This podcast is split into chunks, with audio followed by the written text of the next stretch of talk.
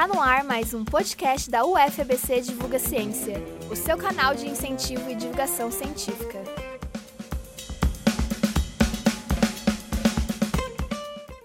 No podcast de hoje, o professor Gabriel Rossini entrevista a professora Maria Luísa Levi, docente nos bacharelados em Ciências Humanas e Sociais e Políticas Públicas da UFABC. No diálogo são abordadas as estratégias brasileiras de combate à Covid-19 e os desafios que o nosso sistema de saúde enfrenta. Maria Luísa fez doutorado pelo Departamento de Medicina Preventiva da Faculdade de Medicina da USP. Atualmente, é professora dos bacharelados em Ciências Humanas e Sociais e Políticas Públicas da UFABC e também do Programa de Estudos Pós-Graduados em Políticas Públicas. Lu, muito obrigado por participar desse projeto. É um prazer receber aqui.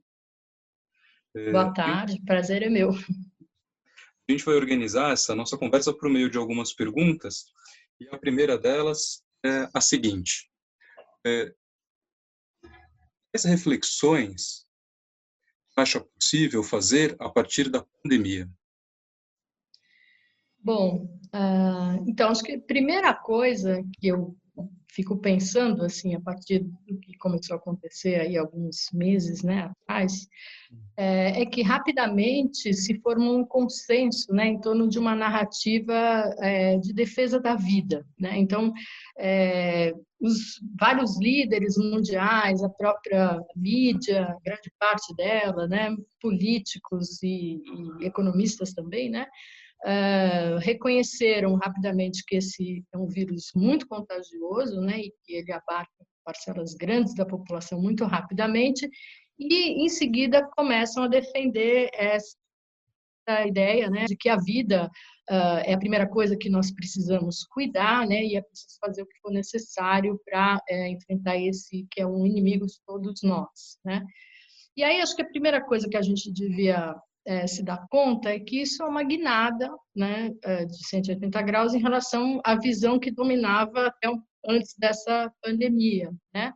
É, por quê? Porque é, a gente, é, até então, né, esses mesmos segmentos né, que dominam um pouco a, a, a opinião, aí, os meios de comunicação, eles defendiam uma série de medidas como absolutamente necessárias, né? medidas que acabavam colocando a vida das pessoas é, com um grau de prioridade absolutamente secundário, né? Uh, e expressavam muita naturalidade com relação à necessidade dessas medidas para a gente garantir a saúde do sistema econômico, né? Uh, e eu não estou falando só das medidas mais diretamente uh, que afetam né, o sistema de saúde, os, os, cortes que a gente viu, a gente assistiu uh, em vários países, mas também aqui no Brasil, né? mas estou falando também de várias outras áreas de, de políticas públicas, né? Uh, que tem a ver com a preservação da vida, né?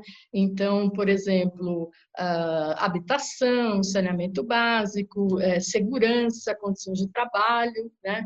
Ah, então, você tem uma série de medidas, eh, de decisões ou de omissões em relação a essas áreas de política, né? Que afetam a vida e que eram tidas até então como muito um preço a pagar, né? Para a saúde do nosso sistema econômico. Né? E agora tudo mudou, a vida vale mais do que tudo, eh, a economia a gente resolve depois, eh, e a gente tem que perguntar, né? Bom, mas e antes? Né? O que não tinha esse problema da vida? As pessoas não estavam perdendo a vida por conta, inclusive, dessas eh, omissões ou dessas políticas, né?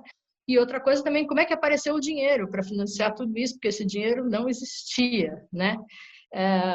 E aí eu fico pensando que acho que tem duas coisas que para mim explicam um pouco essa essa mudança. Na verdade, eu não estou falando, eu estou falando de um, um, um, pedaço da opinião pública que não é o do governo Bolsonaro, né? Porque o governo Bolsonaro ainda está um pouco na chave anterior, né?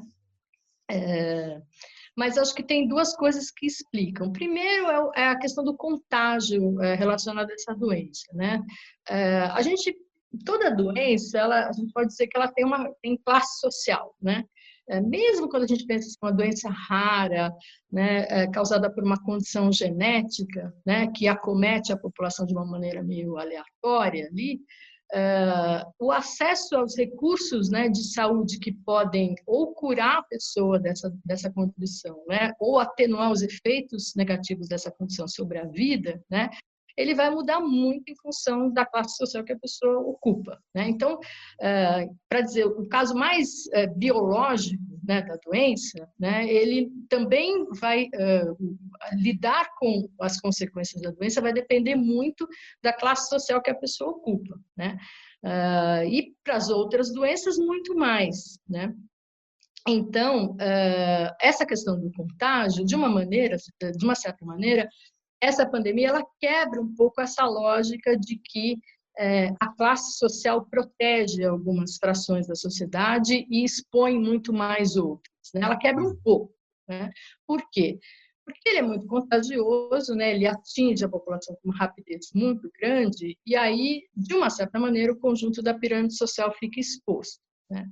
É claro que quem está em cima tem muito mais condições é, de fazer o isolamento social, de se proteger, de se informar, né? de se alimentar, né? e as camadas vulneráveis, é, elas também estão mais vulneráveis a, essa, a esse vírus. Né? Mas o fato é que quem está é, protegido, quem em outras circunstâncias estaria protegido pela classe, também está sob risco, né? também tem que se preocupar. Né? É, então, não desfruta mais dessa, dessa proteção que normalmente desfrutaria. Né? Então, é, acho que a gente tem uma coisa que é o vírus, ele ganha essa prioridade né, na narrativa e, nas, e mesmo nas ações né, dos governos, porque, é, de uma maneira ou de outra, mesmo diferenciadamente, ele atinge todas as classes é, sociais muito rapidamente. Né? É, e aí as medidas são ou lockdown, né, como a gente viu em alguns países, em que tranca-se tudo e só ficam realmente os setores para lidar com alimentação e saúde, basicamente, e, e alguns ramos da indústria, ou a gente tem medidas meio que do tipo que estamos adotando aqui no Brasil, né, em que você divide uh, os setores da economia em essenciais e não essenciais, e quem está no grupo dos que trabalham nos setores não essenciais é, vai ficar em casa e vai fazer o, o isolamento social, né? É, então são medidas muito drásticas, né? E que no mundo todo estão sendo compensadas aí com é, políticas de transferência de dinheiro para as pessoas para combater ah, é, isso que é a redução, né? Ou a eliminação das suas fontes de renda. Né? Aí tem todo um debate no Brasil se está sendo feita suficiente, enfim. Então, o primeiro ponto é esse, né? Por que, que uh, temos que defender a vida? Porque a, a, vida de todos, de uma certa forma, está ameaçada, né? ainda que diferenciadamente. E acho que tem uma segunda questão né, que explica essa, essa guinada, porque aparentemente acho que o grupo que tem, detém maior poder na, na sociedade, ele uh, ele está fixando uma espécie de um limite né, sobre o que, que ele aceita em termos de uh, esgarçamento do tecido social. Né? O que, que eu estou querendo dizer com isso? Eu acho que está colocado para o Brasil né, a possibilidade da gente assistir a cenas parecidas com aquelas que a gente viu no Equador, né, de famílias abrigando cadáveres de parentes em casa, né, ou tendo que colocar esses cadáveres na rua, né, até para se proteger da contaminação. Enfim, são cenas que denotam um, um, grau de abandono social que é muito explícito né, e muito chocante. Né? É, um, é um retrato do que assim, é cada um por si, né? Não, praticamente não existe sociedade. Né? Uh, então, eu acho que a gente tem esse risco também, né? Uh, de que coisas desse tipo aconteçam, né? Uh, e tem um aspecto interessante, né, que é trágico, na verdade, né, a nossa sociedade ela ela está organizada sob uma crença muito arraigada em todas as classes sociais, né, de que o pobre uh, ocupa um lugar na sociedade porque de alguma maneira ou ele fez algo para estar ali ou ele não fez o suficiente para sair dali, né?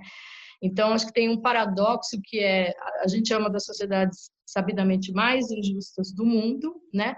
Mas parece que a gente acredita muito fortemente na ideia de que a mobilidade social é uma possibilidade. E quando ela não acontece a gente como sociedade individualiza esse esse desfecho né?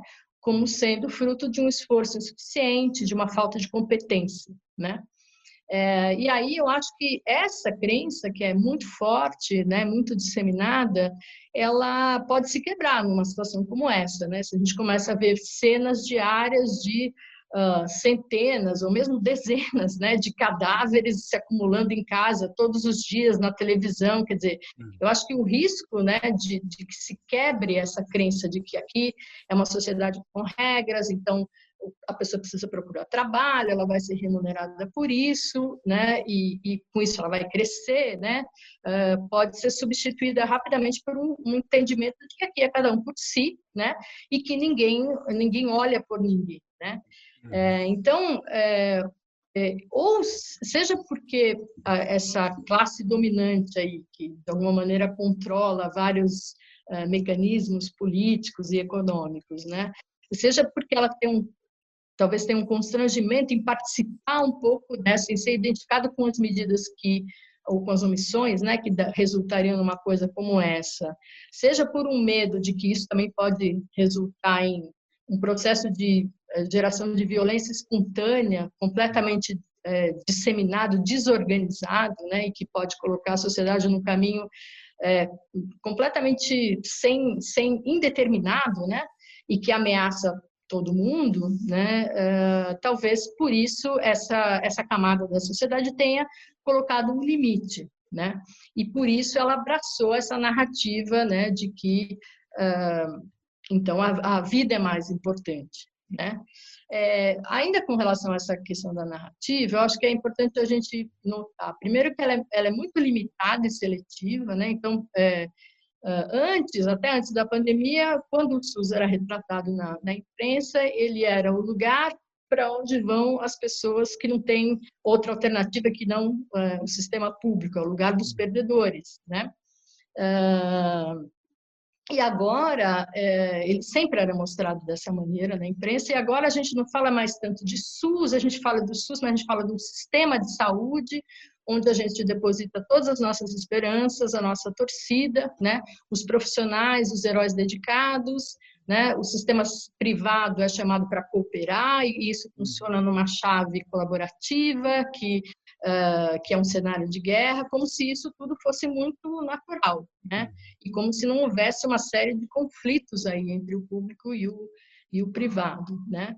E, e uh, junto com isso, acho que outro elemento forte dessa narrativa é que, uh, bom, a gente fala né, de isolamento social, mas assim, uh, grandes cidades, elas têm a parcela expressiva das suas populações tem condições de habitação completamente incompatíveis com essa ideia de isolamento social, né? Porque eles moram em cômodos que abrigam muitas pessoas, né? E, e, e, esses, e essas habitações, em geral, são muito próximas dos seus vizinhos também. Então, eles estando dentro de casa, eles estão sob um risco muito grande, né? Então, é, esse elemento é tratado como exógeno, né, como se fosse parte do relevo geográfico da cidade, não fruto né, de omissões históricas da política social, e também não são cobrados os governantes para. Se a vida né, é a coisa mais importante, então deveriam ser cobrados os governantes para tirar as pessoas, para viabilizar que as pessoas não ficassem nessa condição, proteger as pessoas minimamente. Né? Então, acho que é, o que mais me chama a atenção em termos de reflexão são essas, essa, essa ida né, da, da vida como num primeiro plano e a gente está todo mundo enfrentando um, inimigo comum é, contra o qual a gente tem que se unir. Né? E acho que a gente tem que entender é, quanto tempo isso vai durar, né? por que, que isso aconteceu, quanto tempo isso vai durar e quando, como que esse, esse consenso vai se desfazer. Né? Acho que essa é uma primeira coisa que eu chamaria atenção, digamos assim. Okay.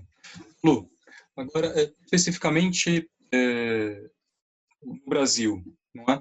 como fica a estratégia do governo Bolsonaro e dos governadores lidar com essa crise?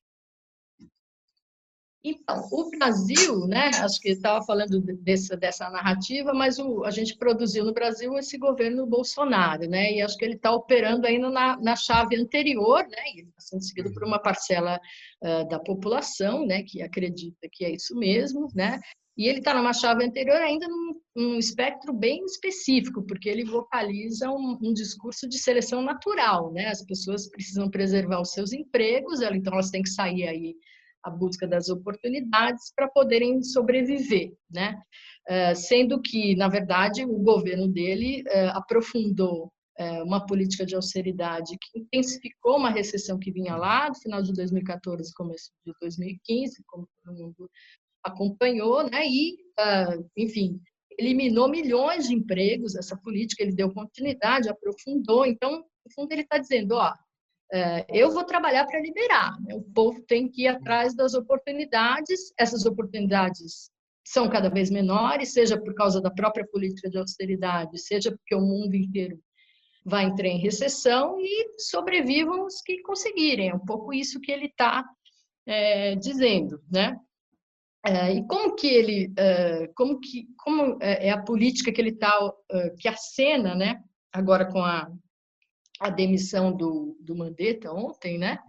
Uhum. primeiro, o Ministério da Saúde parece que vai começar a orientar as pessoas a abandonar o isolamento social, né?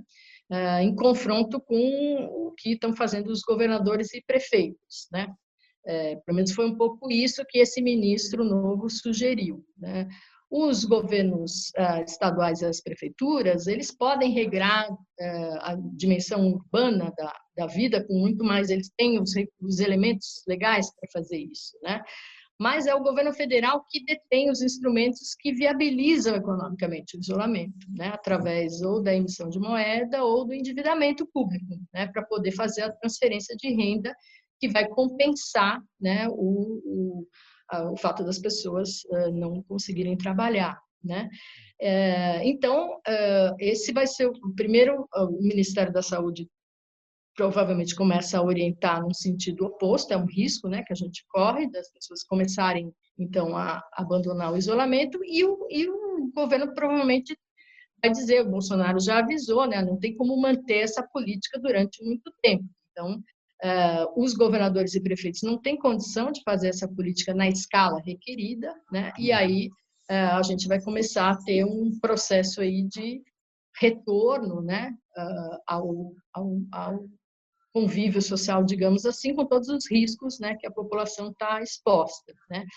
É, esse ministro da Saúde antes era entusiasta do isolamento, pelo menos no que foi divulgado as manifestações dele em redes, seminários e tal, mas ele uh, ontem ele, ele fez uso de inclusive de um conceito muito caro para a saúde coletiva, que é a ideia de a determinação social do processo de saúde e doença, né? Uh, que é a ideia de que a saúde, né, e o seu e o adoecimento, que é o seu seu contrário, eles, ela resulta, né, da forma como a gente se organiza coletivamente. Né? A vida em sociedade ela tem determinados processos de trabalho, de produção, a forma como a gente consome, o que a gente consome, né? como a gente convive, né? e isso é produzido social e coletivamente, mas se manifesta individualmente, num, num, num, biologicamente, digamos assim. Então, o que as pessoas têm como saúde ou doença é resultante desse processo coletivo e social, né? tem causa social. Né? Uh, e ele usou esse conceito justamente para defender o contrário do que, do que preconiza essa, essa visão, né? que é a ideia de que a, a economia né, e a renda são essenciais para a saúde, isso é verdade, né? mas ele, como um médico lá que enfim, fez curso em Harvard, etc., não pode ignorar que os poucos países né, que uh, permitiram que as pessoas voltassem à vida normal né, uh, e retomassem né, as suas atividades, eles fizeram isso com um processo muito cuidadoso de testagem né, de toda a população né, e com um sistema de informação que uh, consegue dar uh, toda o, o, consegue municiar o, quem está conduzindo a política se isso está dando certo ou se isso tem risco, né? E a gente não tem nada disso aqui. Então, é, ele omitiu né, o fato de que ele vai colocar as pessoas, a vida das pessoas em risco, sim, se ele uh, der essa orientação, né? E no fundo ele suprimiu a parte que o chefe dele uh, não tem uh, não tem nenhum problema em dizer, né? Ele disse há alguns dias, olha, não tem outro jeito, as pessoas têm que se arriscar mesmo, porque é para comer, né? Uh, e é isso que a gente tem para oferecer para os brasileiros. O governo não tem como bancar né, esse isolamento. Então, acho que no Brasil, acho que fica uh, a dúvida, né, uh, pensando assim no que, eu, no que eu falei antes da coisa narrativa, né, até que ponto uh, quem tem poder no Brasil vai legitimar esse governo via apoio ao, ao, Paulo Guedes, ou mesmo se o próprio Paulo Guedes vai topar, né, fazer parte disso, né, é, nesse cenário aí que, que é, nas próximas semanas aí a gente vai ver o que, que ele o que, que ele traz, né? Bacana, Malu. Por fim, né, é, quais as perspectivas colocadas para a saúde e o sistema de saúde a partir disso que a gente está vivendo?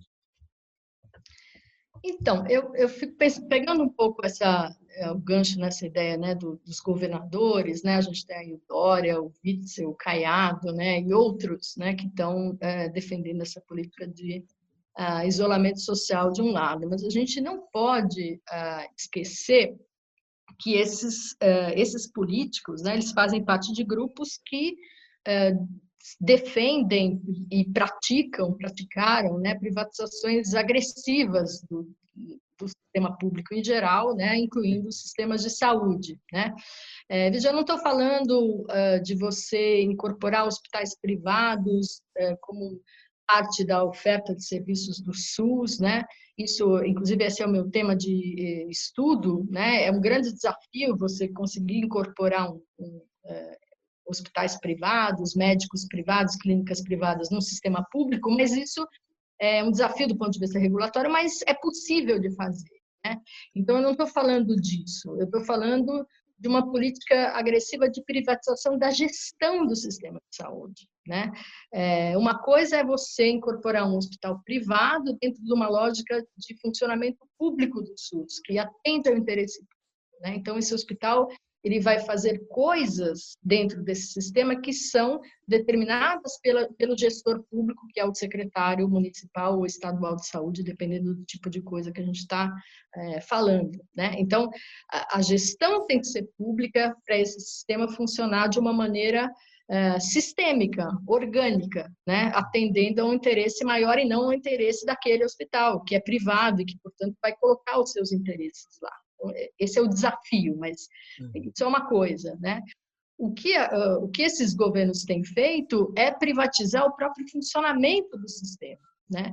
E aí eles privatizam não só o funcionamento do, do, da parte, digamos, assistencial do sistema de saúde. Porque quando a gente pensa em, em saúde, né, em sistema de saúde, a gente tem em mente, o senso comum é a ideia de que saúde é hospital, é médico, é medicamento. Né? Isso é uma parte do sistema de saúde que é a parte assistencial, que ela entra quando a doença já se instalou e então ela lida, né, ela assiste a pessoa na sua condição doente para ou curar ou atenuar. Né? Tem uma outra parte do sistema de saúde que é, é uma dimensão super importante, que é a chamada dimensão da vigilância né? vigilância à saúde e que uh, tem uh, várias, vários, várias abordagens, né? e que compreende a vigilância epidemiológica, né, que é aquela que se volta para a prevenção, detecção de doenças, né, a vigilância ambiental, que olha para a interação entre o homem e o ambiente e busca dar alertas, né, mapear riscos para a saúde decorrentes dessa interação homem-ambiente, né? A vigilância sanitária, que olha para os processos produtivos, o consumo de serviços, de produtos e como isso pode afetar a saúde, né? e a vigilância do trabalhador, né? que olha para os riscos que o processo de trabalho né? oferece para os trabalhadores, dado que a sociedade é centrada no trabalho, a maior parte das pessoas trabalham. Né? Eh, então, essas ações de vigilância, elas são absolutamente subfinanciadas, né? E se elas, eh, se se dá um espaço para elas atuarem, elas atuarem, né? Elas vão enfrentar é, interesses econômicos muito poderosos, né? Então, não tenha dúvida de que esses governos que estão fazendo esse papel, que, é, em comparação com o governo Bolsonaro, né, um papel muito melhor, digamos assim, é, isso é muito, é muito pouco em relação ao que eles deveriam fazer e o que a gente deveria cobrar como sociedade, né, que eles fizessem, porque na saída da pandemia, né, própria gestão do isolamento social, essas vigilâncias, elas são muito importantes para a gente conseguir mapear, de fato, é, os riscos, por exemplo, na saúde do trabalhador, né? Uhum. É, agora, imagine o que, que é isso, né? É, você vai afrontar interesses econômicos muito poderosos, tanto é que essa, essa, essas ações são muito, muito tímidas, né, em relação ao uhum. que elas deveriam ser, né? Então, acho que uh, concluindo aí a minha minha fala, né, eu, eu, penso que assim o SUS ele tem uh, na sua concepção geral, né, ele, ele tem ideias muito avançadas, ele consolida ideias muito avançadas, tanto em relação a como deve funcionar a assistência à saúde, né, como devem operar os vários pedaços do sistema de saúde na parte da assistência, como nessa parte da, da vigilância, né? É, a gente sabe, é, é inclusive é, são concepções avançadas, inclusive em relação a sistemas de saúde de países desenvolvidos, né? Então é, bem interessante, assim, ele tem um acúmulo muito, muito, muito potente, né? Mas eu, penso que assim ele claro, né, o SUS se distancia muito, né, em algumas questões desse ideal que está lá na Constituição, nas leis orgânicas, né, elas são um norte a ser seguido. É importante que esses ideais estejam lá para dizer para nós que é para esse, para lá que nós caminhamos, né? Uh, até porque né, o, o, SUS ele, ele preconiza um, um, grau de redistribuição de condições de acesso à saúde na sociedade que, se ele funcionasse, né, o Brasil não seria o Brasil, porque ele seria outro país, ele não seria esse país injusto. É impossível a gente imaginar que a gente tem uma das sociedades mais uh, injustas do mundo, do ponto de vista de redistribuição de renda, e a gente tem um, um sistema de saúde em que tanto a pessoa mais pobre como a pessoa mais rica vão ter acesso ao mesmo grau né, de cobertura de serviços e, e ações de saúde, né? Então, ah, assim, se o SUS fosse o SUS que está na Constituição, o Brasil não seria o Brasil, né? É, a começar dessa questão né, do subfinanciamento, ele, ele é, o grau de gasto, né, o, o, tamanho do gasto per capita no sistema público de saúde é muito baixo no Brasil, né? Uh, ele tem problemas de gestão? Sim, claro, tem, como inclusive em várias áreas do setor privado existem muitos problemas de gestão, né? Acho que isso é fugir da discussão central, né? O, o, o SUS ele é, ele é da forma como ele é, principalmente porque ele expressa a sociedade que a gente vive, né? E acho que a própria sobrevivência dele nesse cenário de tantos ataques, né, que ele que ele tem sofrido, mostra que tem um pedaço da sociedade que ainda resiste, né, e que está é, tá sendo colocado à prova, né, agora de uma maneira frontal, né, nessa nessa pandemia. Então, acho que é isso que talvez a gente possa olhar, né, uh, em que lugar que o SUS vai ocupar, né, uh, quando a gente uh, caminhar para a normalidade, se é que a gente vai caminhar para algo parecido com o que a gente tinha antes, né? Será que a gente vai conseguir pensar como sociedade, né, um sistema de saúde público mais forte, né? Ou será que é, enfim, se renovarão aí as, é, as condições estruturais de desigualdade na nossa, na nossa sociedade. Então, acho que é, são essas as minhas reflexões. Malu, ótimo. Foi, foi muito bom poder contar com você no, no âmbito desse projeto. Eu fico muito agradecido.